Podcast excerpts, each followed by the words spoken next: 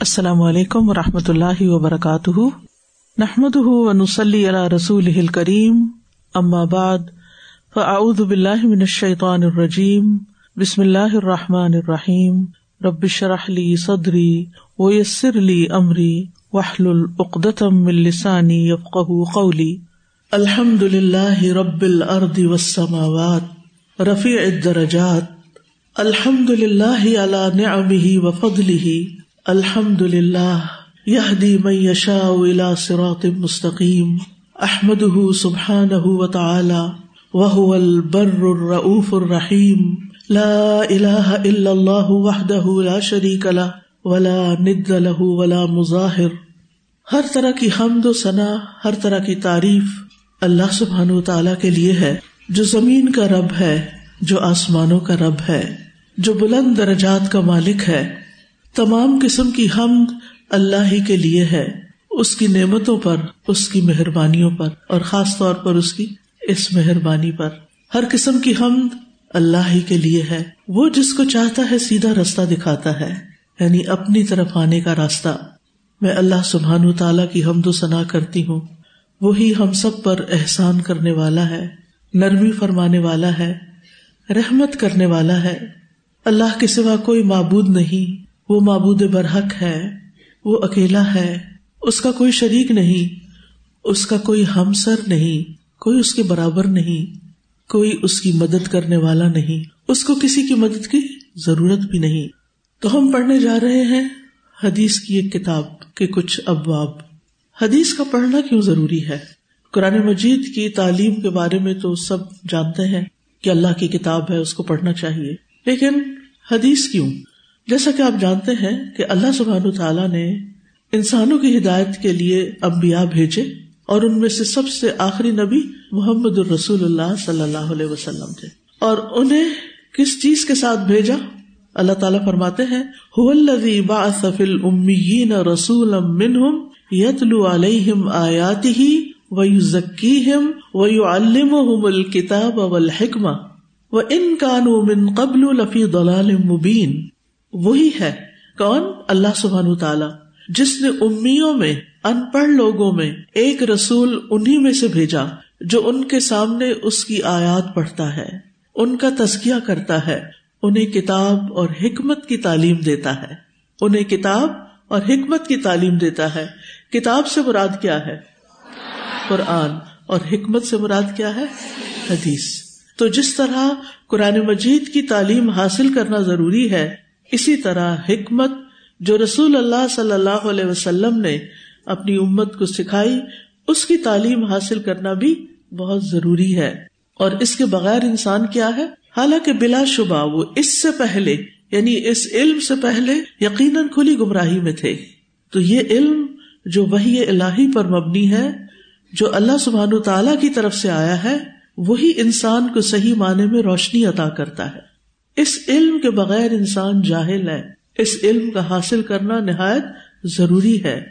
اور اس لیے بھی کہ قرآن ہمیں کہتا ہے، وما آتا کم رسول فخو وما نہا کمان ہوں فنتا ہوں جو کچھ رسول تمہیں دے، اسے لے لو۔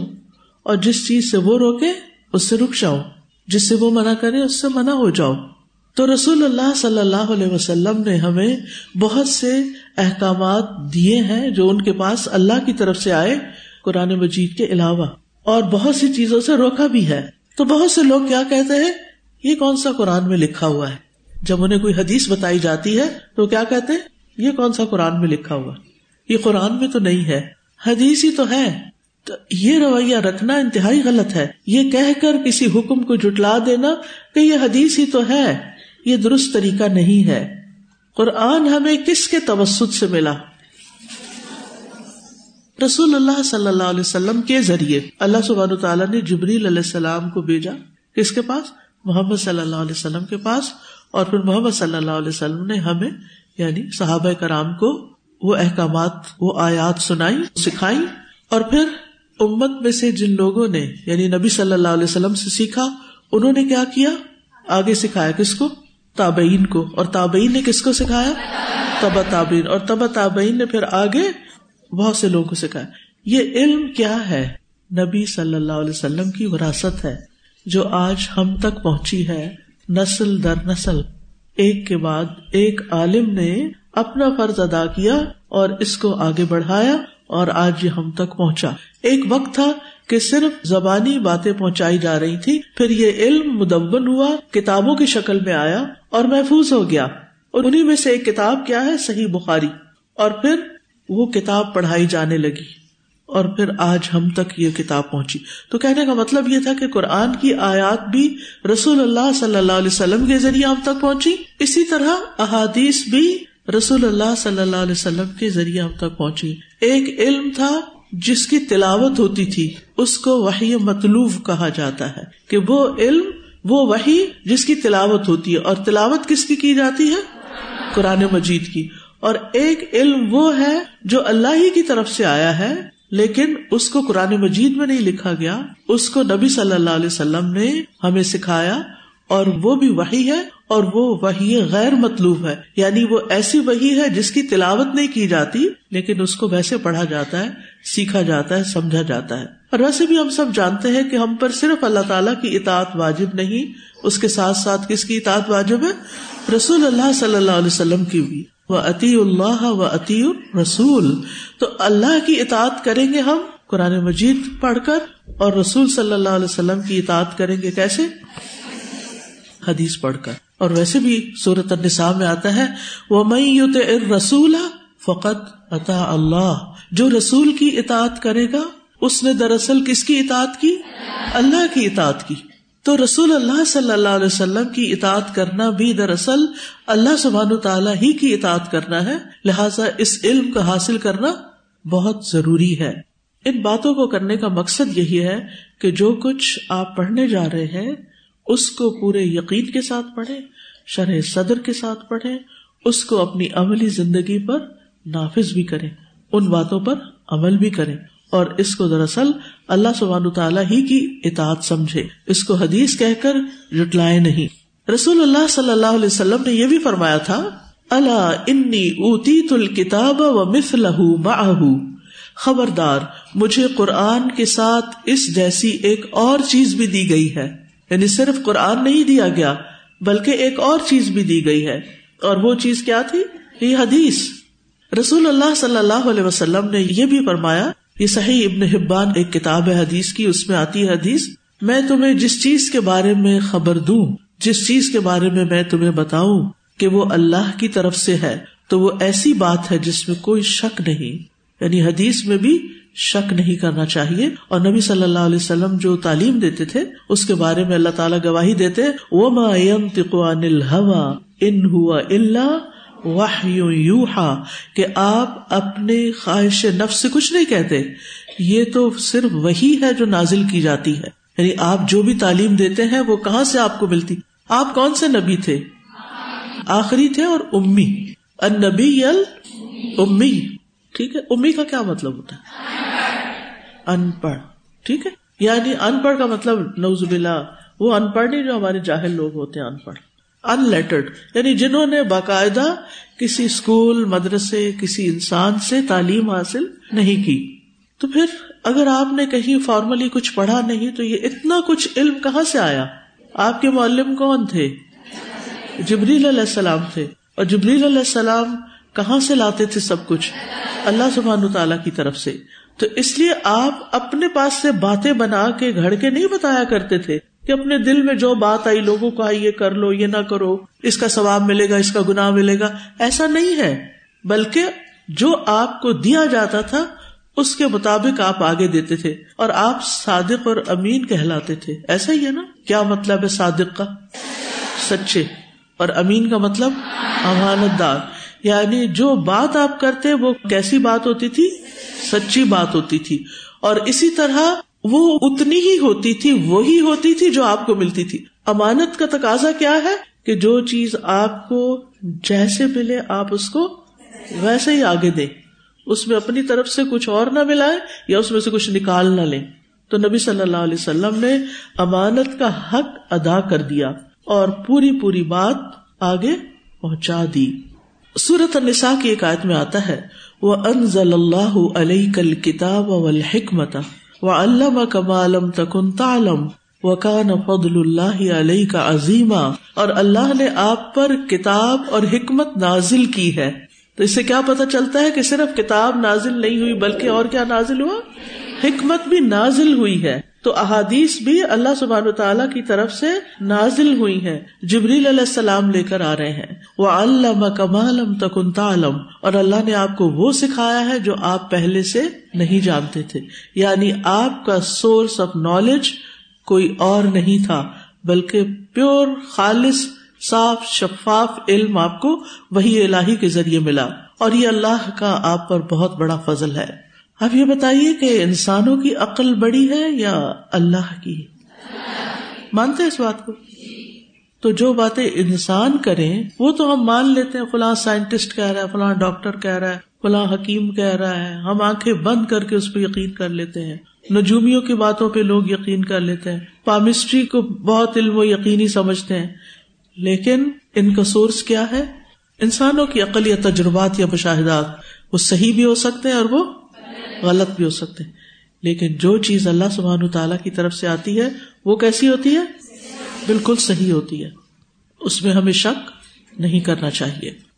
حسان بن عطیہ کہتے ہیں کہ جبریل علیہ السلام نبی صلی اللہ علیہ وسلم کے پاس سنت لے کر اترتے تھے۔ جس طرح آپ کو قرآن سکھاتے، اسی طرح سنت کی تعلیم دیتے تھے۔ قرآن مجید میں اللہ تعالیٰ فرماتے ہیں وہ انزل نہ الہی کا ذکر لی تو بین الناس مانزل الہم ولا یتفکرون اور ہم نے آپ کی طرف یہ ذکر یعنی قرآن اس لیے نازل کیا ہے تاکہ آپ لوگوں کے لیے کھول کر بیان کر دے جو کچھ ان کی طرف اتارا گیا یعنی قرآن مجید کو بھی حدیث ہی واضح کرتی ہے، اس کو ایکسپلین کرتی ہے اور تاکہ وہ غور و فکر کرے۔ تو قرآن مجید میں غور و فکر کا عمل، تدبر کا عمل ہو نہیں سکتا جب تک کہ ہم احادیث کا مطالعہ نہ کریں۔ تو جو لوگ قرآن مجید کو سمجھنا چاہتے ہیں، پڑھنا چاہتے ہیں، اچھی طرح جاننا چاہتے ہیں، ان کے لیے بہت ضروری ہے کہ وہ اس کے ساتھ ساتھ حدیث کو بھی پڑھیں اور سمجھیں۔ مثال کے طور پر قرآن مجید کی ایک آیت ہے اللہ امن ولم یل بسو ایمان ظلم وہ لوگ جو ایمان لائے اور انہوں نے اپنے ایمان کو ظلم کے ساتھ نہیں ملایا۔ یہ آیت جب نازل ہوئی تو مسلمان بہت پریشان ہوئے۔ انہوں نے ارض کیا، اللہ کے رسول صلی اللہ علیہ وسلم، ہم میں سے کون ایسا ہو سکتا ہے جس نے اپنے ایمان کے ساتھ ظلم کی ملاوٹ نہ کی ہو؟ یعنی ایمان لانے کے بعد کوئی نہ کوئی ظلم نہ کیا ہو۔ آپ نے فرمایا، اس کا یہ مطلب نہیں، اس آیت میں ظلم سے مراد شرک ہے۔ اب قرآن کے معنی آپ سمجھ ہی نہیں سکتے، اگر قرآن کے معنی میں ظلم کو ظلم کے طور پر لیں گے، تو بات تو کچھ اور بن جائے گی، پھر تو کہیں نجات ہی نہیں۔ ہر شخص مسلمان ہونے کے باوجود کسی نہ کسی طرح کا کچھ نہ کچھ ظلم کر بیٹھتا ہے۔ لیکن کیا نہیں کرتا؟ شرک نہیں کرتا۔ جو سچا مومن ہوتا ہے، وہ شرک سے بہت دور بھاگتا ہے۔ اسی طرح قرآن مجید میں احکامات کی جو تفصیل ہے بعض اوقات، وہ حدیث میں آتی ہے۔ مثلاً ہم نماز پڑھیں۔ بہت دفعہ قرآن مجید میں آتا ہے نا نماز کا حکم۔ پڑھا آپ نے؟ کیا آتا ہے؟ وہ عقیم السلاد نماز قائم کرو۔ ٹھیک ہے نا؟ کیسے کرو؟ آپ نے حکم سن لیا۔ مثلاً آپ اپنے بچے کو سات سال کا ہو جاتا ہے، آپ اسے کہتے عقیم السلاد نماز پڑھو۔ وہ کیا کہے گا؟ کیسے؟ تو آپ کیا کہیں گے؟ جیسے میں پڑھتی ہوں، ایسے ہی پڑھو۔ ہاں ہاں کوئی حرج نہیں۔ جیسے میں پڑھتی ہوں۔ آپ کیوں ایسے پڑھتی ہیں؟ کیونکہ آپ کی امی ایسے پڑھتی تھی۔ وہ کیوں ایسے پڑھتی تھی؟ نبی صلی اللہ علیہ وسلم نے فرمایا سلو کمار ائی تمونی اسلی نماز اس طرح پڑھو جیسے میں پڑھتا ہوں۔ تو آپ نے اس کی تفصیل سکھائی ہمیں کہ کیسے کھڑے ہونا ہے، کھڑے ہو کر کیا پڑھنا ہے رکو میں کیا پڑھنا ہے، سجدے میں کیا پڑھنا ہے اتحیات یعنی جلسہ میں کیا پڑھنا ہے۔ اصل میں جلسہ کا لفظ بولے نا تو لوگ کیا سمجھ لیتے جلسہ جلوس، جتنا ہمارے ملک پہ جلسہ جلوس پہچانا جاتا ہے، دنیا کے شاید کسی ملک میں نہ پہچانا جاتا کیونکہ ہمارا اکثر شغل جلسہ جلوس رہتا ہے۔ خوش رہتے ہیں نا ہم۔ دل بہلانے کا زندگی کی پریشانیوں سے نکلنے کا کوئی نہ کوئی رستہ تو ہونا چاہیے نا۔ اور وہ ہم نے رستہ کیا بنا لیا؟ جلسہ جلوس۔ جب سے پاکستان بنا ہے، جلسہ جلوس ہی ہو رہا ہے۔ اور جلوس کا کیا مانا ہوتا ہے ویسے؟ بیٹھ جانا۔ ٹھیک ہے نا؟ تو پھر جلوس کرنے والی قوم کیا کرتی؟ بیٹھی رہتی۔ وہ آگے نہیں بڑھتی۔ اللہ ہمارے حال پہ رحم کرے۔ اور ہم جلوس کی بجائے قیام کریں۔ اور قیام کی بجائے فسط بالکل خیرات کرے اسی طرح قرآن مجید میں آتا ہے، چور، مرد ہو یا عورت، ہاتھ کاٹ دو۔ اب کتنا ہاتھ کاٹ دو؟ کیسے کاٹو؟ کیا کرو؟ طریقہ کیا ہے؟ کون بتائے گا؟ چار لوگ کھڑے ہو جائیں گے، وہ کہ میرا خیال ہے ایسے کرو۔ دوسرا کہے گا، میرا خیال ہے نہیں ایسے۔ تیسرا کہے گا، نہیں ایسے۔ جھگڑے ہوں گے نا؟ اور اگر ایک حدیث آ گئی نبی صلی اللہ علیہ وسلم کی، کہ اس طرح، بات ختم ہو جائے گی۔ سب کا اتفاق ہو جائے گا۔ کئی لوگ یہ کہتے ہیں، نہیں، حدیث کی وجہ سے بڑے اختلاف ہو جاتے ہیں اور تفر کے بازی ہو جاتی ہے اور پھر کے بن ایسا نہیں ہے، بلکہ حدیث کی وجہ سے سارے اختلاف ختم ہو جاتے ہیں۔ کسی بھی معاملے میں علماء، فقہا کی رائے ہوتی ہیں آرا ہوتی ہیں۔ وہ قرآن کو اپنے اپنے طریقے پر سمجھتے ہیں۔ لیکن جب ان کے سامنے کوئی حدیث آ جاتی ہے تو وہ اپنی رائے کو چھوڑ دیتے ہیں۔ صاف حکم آ گیا، بس اس پہ عمل کر لو۔ میں نے جو سمجھا تھا اگر وہ صحیح تھا تو بہت اچھا اور اگر اس کے سمجھنے میں کوئی غلطی بھی ہو گئی، کسی عالم کے سمجھنے میں کوئی غلطی ہو گئی، تو اس کی پکڑ ہو جائے گی؟ نہیں ہوگی پکڑ۔ کیوں؟ مشتحد کی غلطی بھی نیکی شمار ہوتی ہے، کیونکہ اس نے بات کو سمجھنے کے لیے محنت کی ہے، نیک نیتی کے ساتھ۔ اس نے جان بوجھ کے غلط بات نہیں کی، ٹھیک ہے؟ تو اس لیے ہم اسکالرس کو بلیم نہیں کرتے کہ یہ کون ہے، یہ کیا کہتے ہیں، ہم سب کا ادب کرتے ہیں۔ چاہے امام ابو حنیفہ ہو، چاہے امام احمد بن حنبل ہو، چاہے امام شافی ہو، امام مالک ہو، کوئی بھی ہو، ہم سب کی کیا کرتے ہیں؟ ریسپیکٹ وہ امت کے عظیم عالم تھے۔ ہم ان کے مقابلے میں کچھ نہیں ہے لیکن ان سب کے امام کون تھے؟ نبی صلی اللہ علیہ وسلم۔ وہ ان کی پیروی کرتے تھے۔ ٹھیک ہے نا؟ تو بعض اوقات لوگ آپ سے پوچھتے نا اچھا آپ الہدا جاتے ہیں تو آپ کا مذہب کیا ہے؟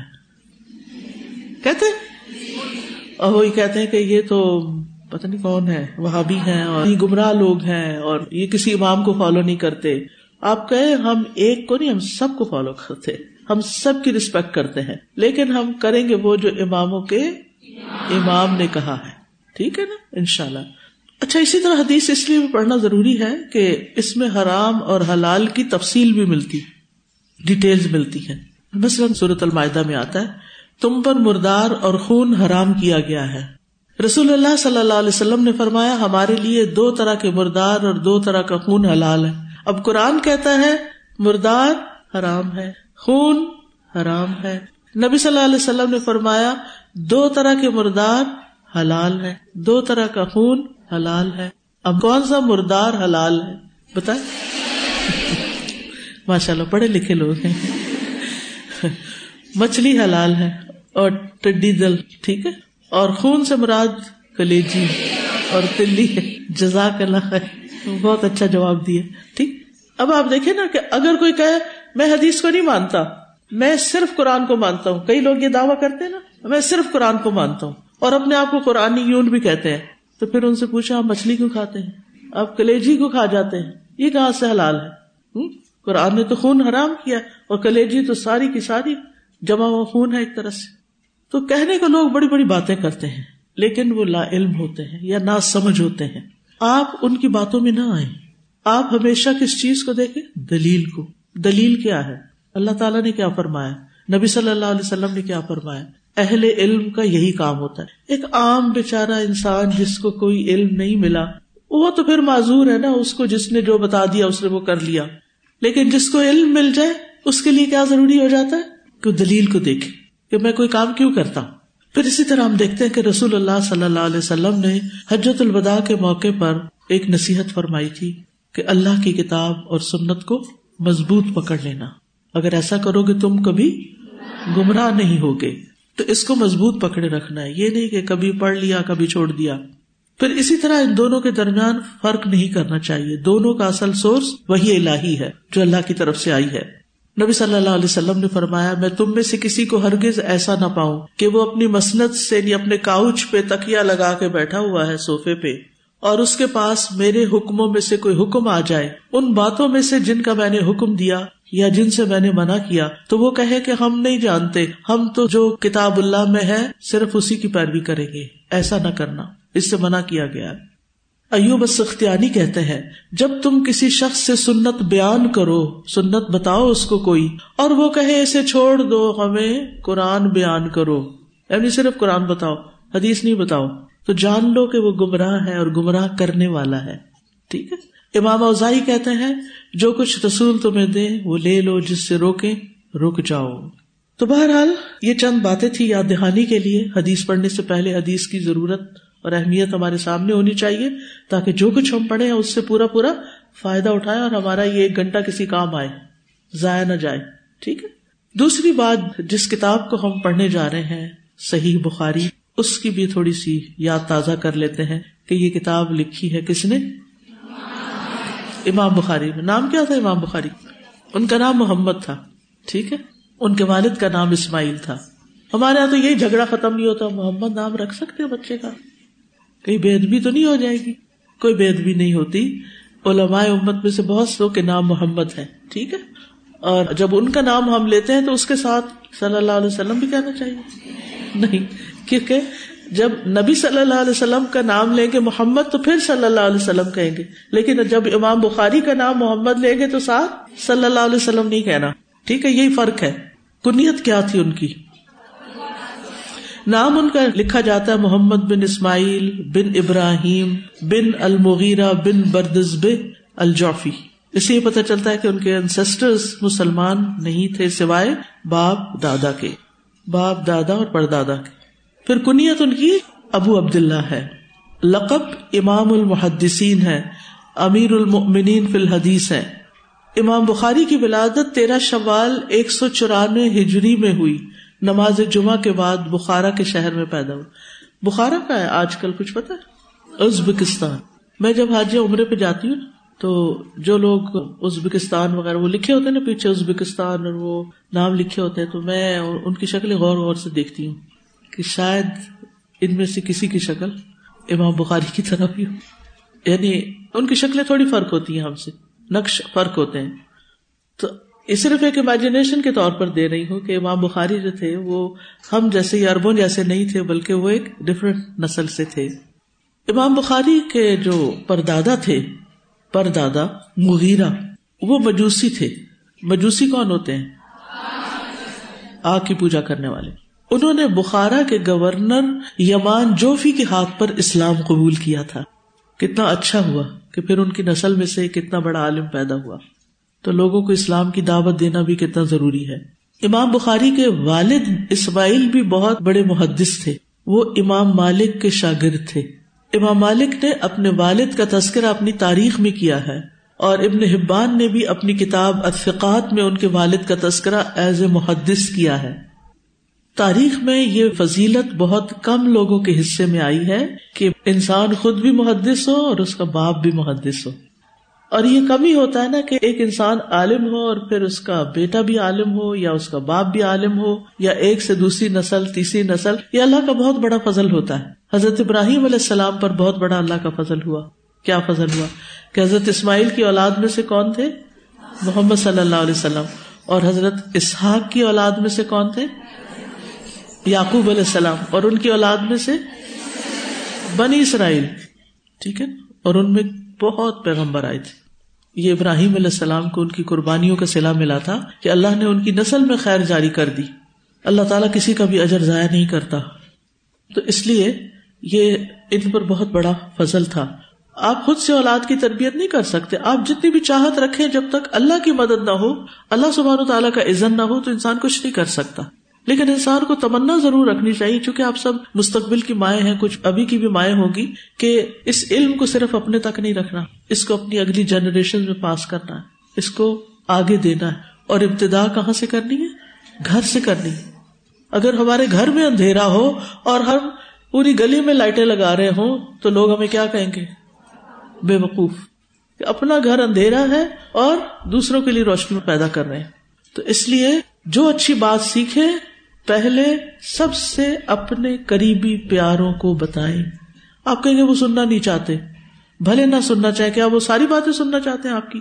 اور بھی نہیں سننا چاہتے۔ خاص طور پر جب آپ کو مطالبہ کرتے ہیں تو وہ نہیں سننا چاہتے۔ تو آپ پھر سناتے ہیں کہ نہیں سناتے؟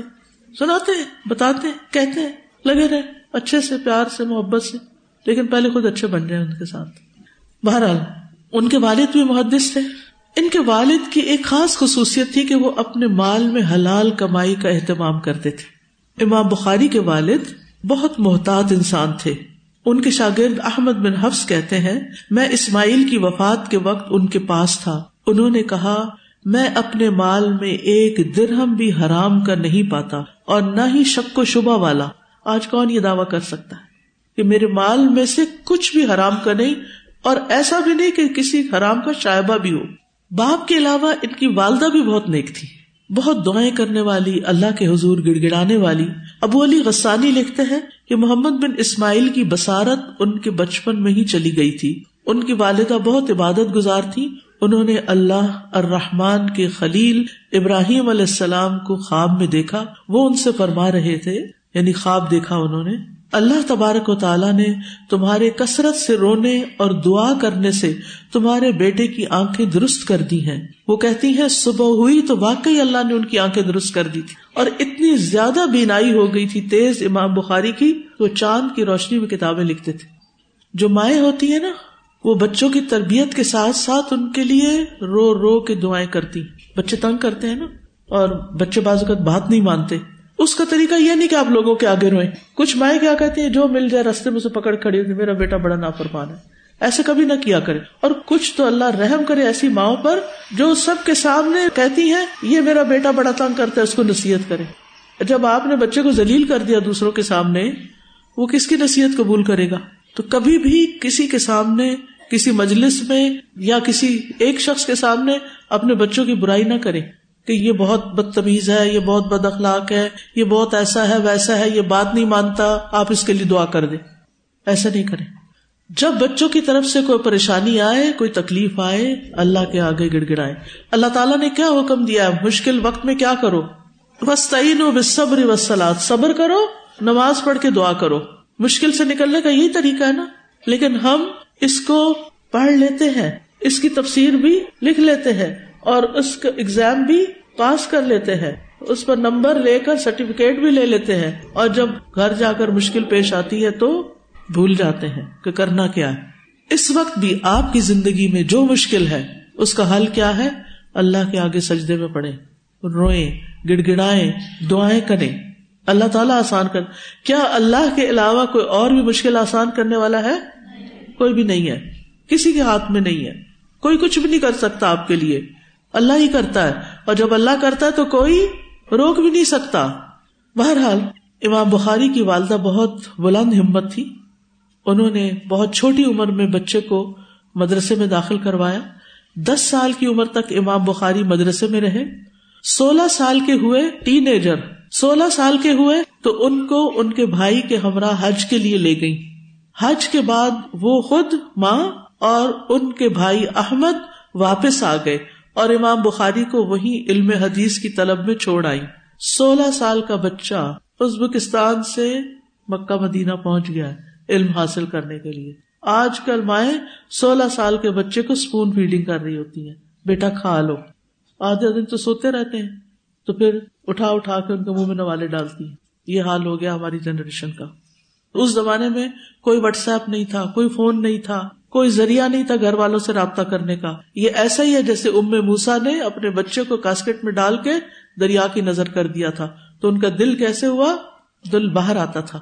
امام بخاری کی والدہ نے بھی ان کو سولہ سال کی عمر میں پڑھنے کے لیے چھوڑ دی آج ہم سولہ سال کی عمر کے بچے کو جو اے لیول کر لے اس کو امریکہ بھیج دیتے ہیں اور بڑی خوشی سے، فخر سے اظہار کرتے ہیں اور اس کے ایمان کی کوئی فکر نہیں کرتے۔ لیکن اگر سولہ سال کے بچے کو کسی عالم کے پاس، کسی دوسرے ملک میں ساری فیسلٹیز کے ساتھ بھی بھیجنا پڑے، تو ہم دس بار سوچتے ہیں۔ بہرحال، امام بخاری بہت چھوٹے تھے کہ ان کے والد کی وفات ہو گئی تھی۔ اس وجہ سے امام بخاری کی پرورش کی ذمہ داری ان کی والدہ پر آ گئی۔ امام بخاری کو کس نے پالا؟ ماں نے پالا۔ وہ ماں کی پروڈکٹ تھے۔ کبھی بھی زندگی میں ایسی کوئی مشکل پیش آ جائے۔ کسی خاتون کو ڈائیورس ہو جائے یا شوہر فوت ہو جائے اور بچے چھوٹے ہوں، تو وہ یہ نہ سوچے کہ میں بڑی مظلوم ہوں۔ ہر وقت سیلف پٹی رونا دھونا، میرے ساتھ یہ ہو گیا، میرے ساتھ وہ ہو گیا۔ نہیں، اپنے ایمان کو مضبوط کرے۔ اور ایمان کو مضبوط کر کے اللہ کو سہارا سمجھ کے بچوں کی تربیت میں کوتا ہی نہ کرے۔ اور صرف یہ امام بخاری کی والدہ نہیں، اور علماء کی والدائیں بھی ایسی ملتی ہیں کہ جنہوں نے باپ کی غیر موجودگی میں کیا کیا؟ بچوں کی بہت اچھی تربیت کی۔ آج بچے کو ماں کہتی ہے، جاؤ باپ کے پاس۔ باپ کیا کہتا ہے؟ جاؤ ماں کے پاس۔ باپ کہتا ہے، اس کو یہ سکھا دو۔ ماں کہتی ہے، اس کو یہ سکھا دو۔ نہ وہ ذمہ داری لیتا ہے نہ وہ لیتی ہے۔ اور بچہ بیچ میں فٹ بال بن جاتا ہے۔ باپ ذمہ داری لے یا نہ لے، وہ تربیت کرے یا نہ کرے، آپ یہ ذمہ داری اپنی ہی سمجھیں کہ ہم نے دین پڑھا ہے۔ ہم اپنے بچے کو سکھائیں گے۔ اور اس کو ہر حال میں اللہ کا بندہ بنائے آپ کو بچپن سے ہی علم حدیث کا شوق پیدا ہو گیا؟ محمد بن ابی حاتم کہتے ہیں، میں نے امام بخاری سے پوچھا، آپ کے ابتدائی حالات کیسے تھے؟ انہوں نے کہا، مجھے اس وقت حفظ حدیث کا شوق دیا گیا جبکہ میں مکتب میں تھا۔ میں نے پوچھا، آپ کی عمر کتنی تھی؟ کہا، دس سال یا اس سے بھی کم۔ دس سال یا اس سے کم؟ بچے کو حدیث کا شوق ہو گیا ہے۔ اور پھر اس کے بعد کہتے ہیں، دس سال کی عمر میں مدرسے سے فارغ ہو کے میں نے محدثین کے پاس جانا شروع کر دیا۔ ان کی مجلس میں جا کے بیٹھنا شروع کیا۔ قوت حافظہ بہت زیادہ تھی۔ ابو عمر سلیم بن مجاہد کہتے ہیں، میں محمد بن سلام بیکندی کے پاس تھا۔ انہوں نے کہا، اگر تم اس سے پہلے آتے تو ایک ایسا لڑکا دیکھتے جس کو ستر ہزار حدیثیں یاد ہے ہم تو قرآن یاد کر لیتے ہیں، سمجھتے ہیں بہت کمال کی، واقعی کمال کی بات ہے کوئی شک نہیں۔ قرآن کا یاد کرنا نسبتاً آسان ہے، لیکن حدیثیں یاد کرنا مشکل کام ہوتا ہے۔ قرآن کا تو ہمیں پتہ نا، ہر حرف پر دس نیکیاں ملیں گی۔ جتنی دفعہ پڑھیں گے کیا مشکل ہے؟ شوق سے پڑھتے اور پڑھے ٹیچر کہتی ہے، سبق یاد نہیں، اور پڑھ کے آؤ۔ ماشاء اللہ بہت اچھی بات ہے۔ یہ تو خوشی کی بات ہے۔ دوبارہ پڑھتے ہیں۔ اور اجر اور اجر اور اجر۔ گھبرانے کی بات ہی نہیں ہے، رونے کی بات ہی نہیں ہے۔ جلدی کس بات کی ہے؟ پکا کرنا ہے نا؟ ہاں؟ کیونکہ اجر ملتا چلا جائے گا۔ لیکن حدیث پڑھتے ہوئے اجر ہے، لیکن قرآن والا نہیں ہے۔ بہرحال فرق ہے دونوں۔ کیونکہ قرآن اللہ کا کلام ہے، اور حدیث وہی اللہ کی طرف سے اور الفاظ نبی صلی اللہ علیہ وسلم کے ہیں۔ تو دونوں میں فرق آ جاتا ہے۔ اور پھر آپ دیکھتے ہیں کہ وہ کہتے ہیں ان کو شوق ہو گیا وہ کون بچہ جس کو اتنی حدیثیں یاد ہے اور ہم اپنے بچوں کو کہتے ابھی بچہ ہے نا، ابھی قرآن پڑھ لینا، پھر حدیث کی کوئی کتاب پڑھائیں گے۔ آج سے ہی جو مائیں یہاں میری بات سن رہی ہیں، اگر ان کے بچے دس سال یا اس سے چھوٹے ہیں، ان کو یہاں سے کالا رسول اللہ یا کوئی حدیث کی کتاب انگلش میں بھی حدیث کی بچوں کی چھپی ہوئی ہے وہ لے جائیں گھر ہر روز ایک حدیث پڑھائیں، اس کو یاد کرائیں، اس کا ترجمہ بتائیں۔ دنوں میں ہی آپ دیکھیں گے بچے کو بے شمار حدیثیں یاد ہو جائیں اور اس کے ساتھ اچھی اچھی باتیں بھی یاد ہو جائیں گی۔ بہرحال، جب انہیں پوچھا گیا کہ آپ کو اتنی حدیثیں یاد ہیں، تو امام بخاری نے کہا ہاں اس سے بھی زیادہ۔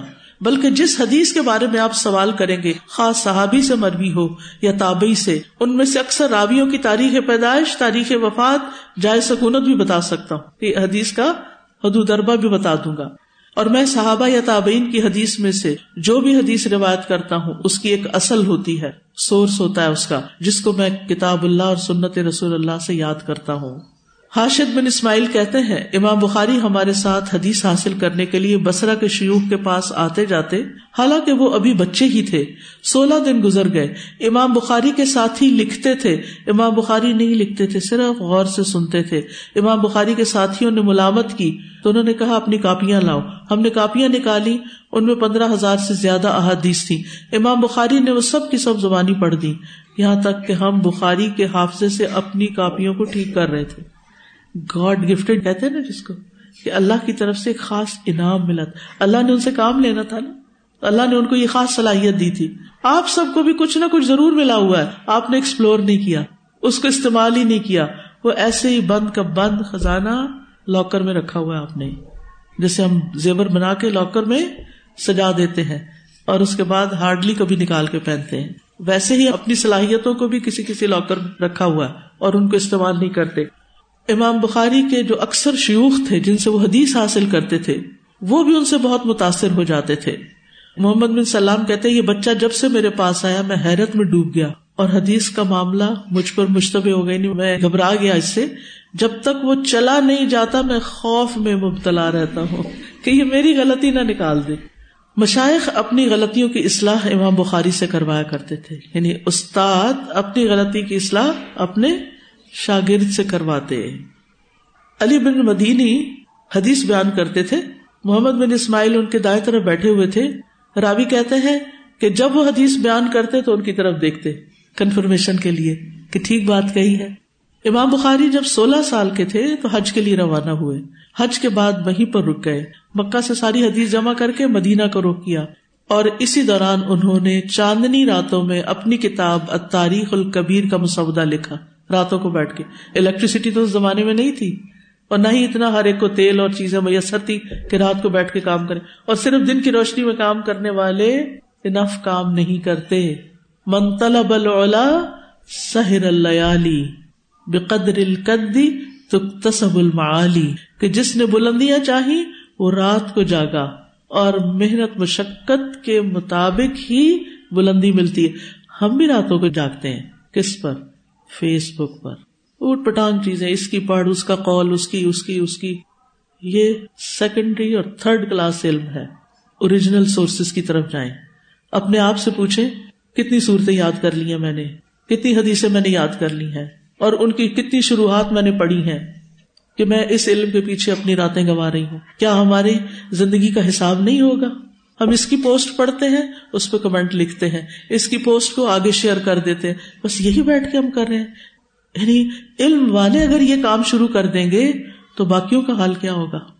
اپنی دنوں کی بھی حفاظت کریں، اپنی راتوں کی حفاظت کریں۔ اللہ نے آپ کو ٹیلنٹ دیا ہے۔ صرف فیس بک پہ لکھ لکھ کے اپنا علم ضائع نہیں کرے میں نہیں کہتی کہ بالکل ضائع ہوتا ہے۔ آپ کے خیال میں وہ دس، بیس، پچاس لوگ پڑھ لیں گے۔ لیکن اگر آپ کوئی کتاب لکھیں گے، کوئی پیمفلٹ لکھ کے چھوڑ جائیں گے، کوئی سالڈ علم کہیں لکھ کے چھوڑ جائیں گے، اگر اللہ نے آپ کو لکھنے کی صلاحیت دی ہے، تو وہ نسلیں پڑھیں گی اس کو۔ فیس بک پہ لکھی ہوئی ایک پوسٹ کتنی دفعہ کوئی پڑھ سکتا ہے، اور گم نہیں ہو جاتی۔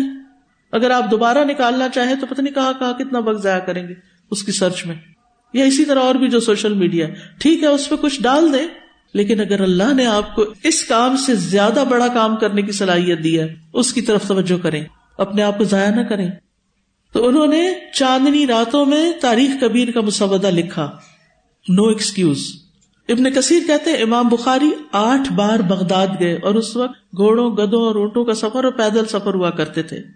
ہر بار وہ امام احمد بن حنبل کے ساتھ اکٹھے ہوئے اور وہ انہیں بغداد میں رہنے پر آمادہ کرتے تھے کہ یہ ایک سینٹرل سٹی ہے، یہاں رہ جاؤ۔ لیکن امام بخاری مختلف شہروں میں گھومتے پھرتے رہتے تھے اور علم حاصل کرتے رہتے تھے۔ انہوں نے بہت جگہوں کا سفر کیا خوراسان عراق، حجاز، شام، مصر، بغداد۔ جب پی ایچ ڈی میں کر رہی تھی تو مجھے پہلی دفعہ محدثین کے حالات پڑھنے کی یہ سارا علم، اس سے پڑھنے کا ہر حیرت میں ڈوب ڈوب جاتی تھی۔ یہ کیا کرتے تھے؟ ایسے بھی لوگ ہوتے تھے، ایسے بھی لوگ ہوتے تھے۔ پھر جس محدث پہ ابو طاہر اسلفی پہ میں کام کر رہی تھی انہوں نے بھی بہت زیادہ سفر کیا تھا۔ تو ان کا سفر جن جن شہروں میں تھا، میں نے اس کا نقشہ لیا۔ یعنی مختلف عرب ممالک کے جو شہر تھے، ان کا نقشہ۔ صرف عرب نہیں خوراسان اور فارس اور ایران اور بہت سے علاقوں میں تو میں نے ان کو رحلہ کا پورا ٹریک بنایا اور اس نقشے کو اپنے جہاں اسٹڈی ٹیبل تھا، اس کے سامنے میں نے ایک بورڈ لگایا ہوا تھا، اس کے اوپر لگا دیا۔ جب میں پڑھتے ہوئے تھکتی تھی تو میں اس کو دیکھتی تھی۔ میں نے تبھی کچھ بھی نہیں کیا۔ میری سوئی تو یہاں سے یہاں تک ہے۔ یہ سب کیسے ہوگا؟ ابھی تو بہت کچھ سیکھنا ہے۔ جب ہم اپنے سے بڑا کام کرنے والوں کو دیکھتے ہیں نا، تو پھر ہمیں سبق ملتا ہے۔ پھر اپنی اوقات پتہ چلتی ہے، ہم نے کچھ نہیں کیا، ہم کچھ نہیں کر رہے۔ لیکن جب ہم دیکھتے ہیں کہ بہت ساری خل کے خدا جو ہے ہم سے پیچھے ہے تم کہتے یہ بھی تو کچھ نہیں کر رہے نا۔ میں تو اتنا بھی کر رہی ہوں۔ تو اپنے کیے کو کافی سمجھتے۔ کبھی بھی موت تک اپنے کیے کو کافی نہ سمجھیں۔ کبھی کسی کی تعریف کے دھوکے میں نہ آئے کہ کوئی آپ کو لائک کر لیتا ہے، کوئی آپ کا فین بن جاتا ہے، کوئی آپ کو فالو کرنے لگتا ہے، تو آپ پھولنے نہ سمائے اتنے لوگ مجھے فالو کرنے لگے۔ یہ میری پوسٹ اتنے لوگوں نے پڑھ لی۔ لا حول ولا قوت الا باللہ۔ یہ شیطان کا بہت بڑا دھوکا ہے۔ جو آپ کو آگے بڑھنے سے روکتا ہے، جو آپ کو بہترین کام کرنے سے روکتا ہے۔ اس لیے بہت ضروری ہے کہ اپنے آپ کا حقیقی جائزہ لیں۔ اور تجدید عہد کریں کہ میں نے اس سے آگے جانا ہے۔ الخیرات۔ جہاں تک آگے ہیں اتنا نہیں کافی۔ امام بخاری کہتے ہیں، حج کرنے کے بعد میں مدینہ میں ایک سال تک لوگوں سے بالکل الگ تھلگ ہو کر رہا۔ اس دوران حدیث لکھنے میں مشغول رہا۔ آپ بھی تو ہاسٹل میں، ماں باپ سے، سوسائٹی سے، ٹیلی فون سے، سوشل میڈیا سے، کیا ہے؟ الگ تھلگ۔ سیلف پٹی کا شکار۔ روتے ہیں، سب کچھ چھن گیا۔ ماں باپ بھی چن گیا، فون بھی چن گیا۔ کیونکہ آج کل تو بچے بچے کے پاس فون ہے نا۔